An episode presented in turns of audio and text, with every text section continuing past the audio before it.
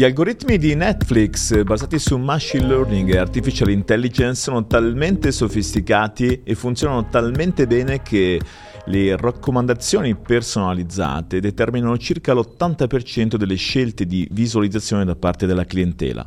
Questo ha permesso tra l'altro di ridurre in maniera molto significativa il tasso di abbandono della clientela che aderisce alla piattaforma. Ecco, com'è possibile trarre vantaggio da questo bel connubio tra il mondo analytics, tra il machine learning, l'artificial intelligence, eh, anche su diverse industrie? Io sono Lorenzo Begliussi, direttore marketing di Reti Spa e vi do il benvenuto a Innovatiable, il podcast di Reti in cui trovare spunti per stimolare innovazione indubbiamente sostenibile. Ehm, qui con me per affrontare questa puntata e parlare di questo tema abbiamo nuovamente Alessandro Piva, eh, responsabile, direttore dell'osservatorio sull'artificial intelligence del Politecnico di Milano. Buongiorno Alessandro. Ciao Lorenzo, ah. grazie mille per l'invito. E bentornato. Nella prima puntata con te abbiamo parlato di come eh, si può intraprendere questo percorso per diventare aziende data driven.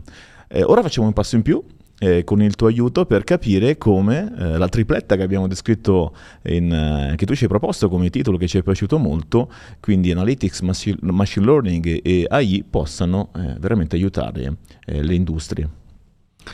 Sì, mm, assolutamente. Quando ci affacciamo a, questo, eh, a questi temi mh, mm, parliamo prima di tutto di un approccio che deve essere orientato alla qualità del dato. La qualità del dato spesso viene trascurata però è un elemento fondamentale. No? Si stima che l'80% del tempo dedicato allo sviluppo di progettualità legate al mondo dei dati sia in realtà legato alla preparazione, alla validazione dei dati, alla verifica che non, questi dati non abbiano dei bias. Ecco, quindi il primo aspetto è legato eh, all'attenzione alla qualità e all'infrastruttura tecnologica che permetta di avere questi dati sempre disponibili, perché qualità del dato significa anche dati aggiornati nel giusto formato, eh, disponibili per essere analizzati in varie progettualità, in un contesto particolare che ci vede de- davanti ad una proliferazione di fonti di dati, di dati strutturati, ma anche di dati non strutturati, cioè significa dei dati che nel loro eh, formato nativo sono già pronti per essere analizzati, quindi dati tipicamente dal, dai sistemi transazionali, dai nostri CRM, dai nostri sistemi di gestione delle risorse umane e quant'altro, ma anche dati non strutturati, cioè dati che nel loro formato iniziale necessitano di essere manipolati, quindi pensiamo al mondo delle immagini, al mondo del testo, che sono ambiti su cui c'è grande fermento anche prospettico, no? e questo quindi ci richiede un'evoluzione anche tecnologica e di approccio al dato stesso. Questo è il punto di partenza. Poi in questo processo eh, di trasformazione eh, c'è anche una eh, maggiore attenzione alle tipologie di analisi che si possono fare. Tipicamente quello che succede nelle realtà nelle realtà grandi, così come nel mondo delle, delle piccole e medie imprese, è partire da quello che possiamo definire un approccio descrittivo, quindi analizzare dati storici o dati attuali dell'azienda e dare delle rappresentazioni. Rappresentazioni anche visuali di come il business dell'azienda o un determinato ambito dell'azienda sta performando. Questa tipologia di, eh, di, approccio che definiamo descrittivo, che possiamo chiamare del mondo del, dei basic analytics, della data visualization, che pure è l'aspetto più tradizionale e diciamo, iniziale, è comunque un ambito di progetto in cui si ha eh, un estremo eh, valore eh, nel riuscire a rappresentare in modo corretto l'andamento del business dell'azienda.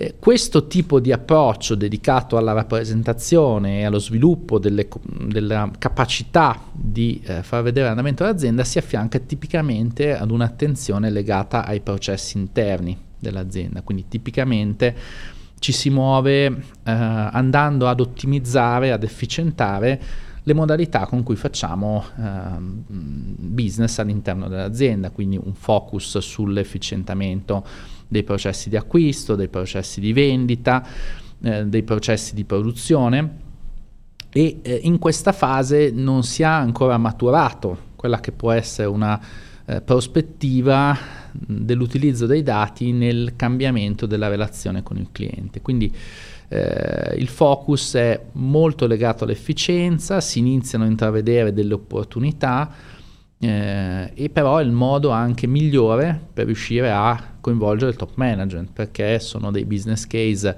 semplici con un ritorno eh, di, di, dell'investimento molto chiaro e anche dire molto immediato che eh, non vanno sbagliati, perché se si sbaglia qui si rischia poi di bloccarsi in un processo di trasformazione molto più ampio. Ecco, le analisi sono appunto diverse come tipologie. Eh, si sente spesso parlare di analisi di tipo eh, predittivo su diversi ambiti, parlo sul lato marketing, che è quello che forse conosco indubbiamente meglio, e mm, posso andare a predire lo stato di soddisfazione di un cliente rispetto al mio prodotto, analizzando eh, quello che posso avere ehm, in casa mia come, come, come base dati. Ehm, ambito medicale, sto pensando anche il fatto di poter andare a predire uno stato di evoluzione di una certa no, patologia in funzione dei dati. Ecco, ehm, come si fa, come si approccia questo, approccia questo tipo di, di analisi? Eh, assolutamente sì, è corretto quello che dici ed è la dimensione di lavoro successiva a quella che abbiamo visto eh, finora, quindi spostare l'attenzione dalla rappresentazione attuale della mia azienda a provare a fare delle predizioni per l'appunto, quindi spostare l'attenzione su ciò che potrà accadere in futuro. È chiaro che qui ci spostiamo da un contesto deterministico ad un contesto statistico di, um, di probabilità, di capacità di, di, di, comprendere come evolverà il nostro, il nostro business, quindi ovviamente c'è un contesto di variabilità più elevato e ci sono anche tecniche diverse che possiamo utilizzare per stimare un determinato uh, avanzamento, andamento di business. Qui mh, esistono diversi livelli di, di predittività per l'appunto una prima tipologia che è proprio quella dei progetti di eh, predictive analytics ha a che vedere con la capacità di ehm, predire l'andamento di una determinata variabile eh, che ci interessa andare a monitorare. Poi abbiamo un successivo eh, elemento di, di predizione che viene chiamato in letteratura prescriptive analytics, dove il nostro sistema di machine learning, di intelligenza artificiale, è in grado non soltanto di prevedere dei determinati contesti, ma anche di suggerirci delle uh, possibili alternative. Pensiamo ad esempio in un contesto di produzione, in un impianto industriale, il nostro sistema è in grado di eh, prevedere quali possono essere dei piani di manutenzione, quindi andare ad analizzare contesti più complessi mettere insieme diverse informazioni e quindi suggerirci diversi piani di manutenzione sulla base eh, di molte, molte variabili, quindi andare a, in un contesto in cui magari fermare la produzione dei costi incredibili, andare a pianificare una serie di azioni tutte di concerto insieme per ridurre. E poi abbiamo l'ultimo ambito della, della predizione che è quello che viene chiamato automated analytics in questo caso eh, ci avviciniamo sempre di più ai contesti dell'intelligenza artificiale, quindi in questo caso il nostro sistema non solo è in grado di predire che cosa può, eh, potrà accadere in futuro, ma è in grado anche di prendere delle decisioni in maniera autonoma, in maniera automatizzata, quindi in questo caso possiamo avere delle automazioni di tipo deterministico, quindi all'avvenire di una determinata situazione mettere in campo una determinata azione, oppure contesti di maggiore autonomia dei nostri sistemi che quindi si adattano, no? quindi se pensiamo ad esempio alla guida autonoma, all'autoguida autonoma, ma anche in contesti della logistica o quant'altro, stiamo pensando a situazioni in cui i nostri sistemi possono muoversi in, eh, in, maniera, in maniera, autonoma. Eh, dicevi giustamente il tema del dei processi, citavi il marketing, ecco abbiamo diverse progettualità che si possono come dire, prestare a, a, diverse tipologie di industrie in maniera trasversale ehm, che riguardano tutti i processi che, i processi che tutte le aziende hanno, quindi ad esempio il mondo del marketing, la relazione con il cliente, la predizione del tasso di abbandono, l'analisi della, della brand reputation sui social piuttosto che la capacità di fare cross e upselling di prodotti e servizi ma anche altri, eh, altri, ambiti progettuali, pensiamo a tutto il mondo delle risorse umane, che è un mondo molto tradizionale che però inizia a utilizzare gli analytics nell'acquisizione dei talenti, nella gestione dei talenti, nello sviluppo delle persone. Ehm, piuttosto che altri eh, processi di, di, vendita o di produzione. Eh, quindi le opportunità, va detto, sono potenzialmente infinite. C'è un, ovviamente un progressivo coinvolgimento delle diverse figure di business. Noi che negli anni ci siamo occupati di analizzare questa evoluzione, vediamo oggi tante figure di business che tradizionalmente erano lontane da queste tematiche, che oggi invece piano piano non sì. solo le comprendono, ma hanno voglia di portare in azienda queste innovazioni perché hanno visto che ci sono opportunità. Quindi davvero tante, tante opportunità eh, in tutti i processi aziendali. Certo, anche perché con gli osservatori appunto avete modo di entrare in contatto con tantissime realtà e anche ehm, accompagnare all'interno di questi eh, bellissimi viaggi. E, ehm, mh, prendendo appunto spunto da questa tua eh, esperienza, pensando un attimo, riflettendo sul tessuto imprenditoriale italiano, ecco tutto quello che riguarda l'industria, ehm, supply chain, prima hai citato la logistica, ehm, puoi portarci qualche esempio ehm, esplicativo su questi, su questi ambiti?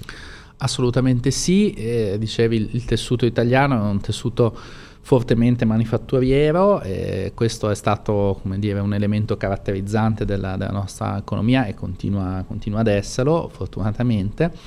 Eh, anche in questi contesti però essere veloci, eh, ad adattarsi al cambiamento, ad essere rapidi, ad avere tecnologie abilitanti è diventato fondamentale. No? Quindi sia dal punto di vista delle modalità con cui produco, e quindi pensiamo a tutto il mondo dell'industria 4.0, gli impianti connessi, quindi la possibilità di monitorare in tempo reale quello che sto facendo e quindi proprio nel processo manifatturiero quanto nel processo poi connesso, no? quindi alla logistica, al movimentamento delle, delle merci e quant'altro.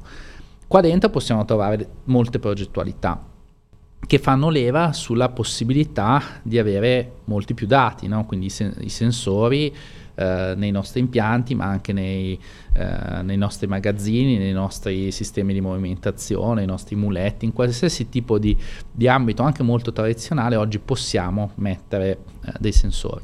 Questo ci porta a tutta una serie di progettualità nuove, no? sia nel mondo della manutenzione predittiva anche applicata all'ambito, all'ambito industriale, quindi gestire nel modo corretto i miei impianti e i miei asset aziendali, ma anche ad esempio nella gestione della qualità. Nel mio processo di eh, costruttivo, utilizzando logiche ad esempio legate al mondo della computer vision, posso identificare anomalie di prodotto in maniera molto più rapida, in maniera molto più corretta. E poi tutto il mondo della, appunto, della logistica, quindi la movimentazione delle merci eh, all'interno del magazzino, quindi con percorsi di picking e di gestione della merce ottimizzati, abilitati all'intelligenza artificiale, ma anche nella gestione delle flotte, no? sia flotte che in qualche modo trasportano poi la merce eh, nei, nei, vari... Quindi tutto il mondo de- della gestione della, insomma, dei, dei corrieri, sia ad uso diciamo, consumer che uso business e anche agli stessi, agli stessi sistemi di, di, movimentazione della merce, quindi tutto il mondo della gestione delle flotte, dei muletti o quant'altro, no? quindi sia dal punto di vista della, um, della pianificazione dell'utilizzo di queste risorse che del monitoraggio del, insomma, del, loro utilizzo e quindi anche qui in logica manutentiva ehm, o quant'altro. E poi ovviamente eh, la gestione della supply chain più nel suo complesso, quindi la capacità di predire la domanda in maniera più eh, di prodotti, in maniera più precisa, in contesti di supply chain sempre più complesse, no? cioè chiunque oggi, anche una piccola azienda, è inserita all'interno di una catena di fornitura eh, significativa e quindi ha necessità di eh, poter adattare la propria capacità produttiva in tempo reale. No? Abbiamo visto molte tensioni sulle catene produttive con la carenza dei chip, con le crisi mh, di, di, legate anche alle situazioni geopolitiche. Ecco, la logistica è sempre più importante, no? da di efficientamento a, a, a, elemento di valore competitivo e di, di, capacità di mantenere i business. Poi ovviamente si potrebbero fare molti altri esempi in altri settori, eh, dal mondo dei servizi finanziari, il mondo delle utility, eh, appunto citavi il, il mondo della, della, medicina e della ricerca. No? Qui ovviamente gli esempi sono eh, molto ampi e vanno a coprire tanti, tanti aspetti. Insomma, dovremmo creare diverse puntate per ognuno di questi verticali. Alessandro, ti, eh, ti, ti chiederemo quindi di, di, venire ancora, ancora una volta a trovarci. Alessandro, grazie mille per eh, questa ennesima bellissima chiacchierata su questi temi assolutamente attuali che abbiamo capito che possono diventare degli elementi di competitività davvero eh, importanti. Eh, grazie ancora, grazie per questa chiacchiera e per tutti gli approfondimenti vi invitiamo a consultare il sito reti.it slash podcast e ci vediamo al prossimo eh, episodio di Innovatiable, il podcast di Reti.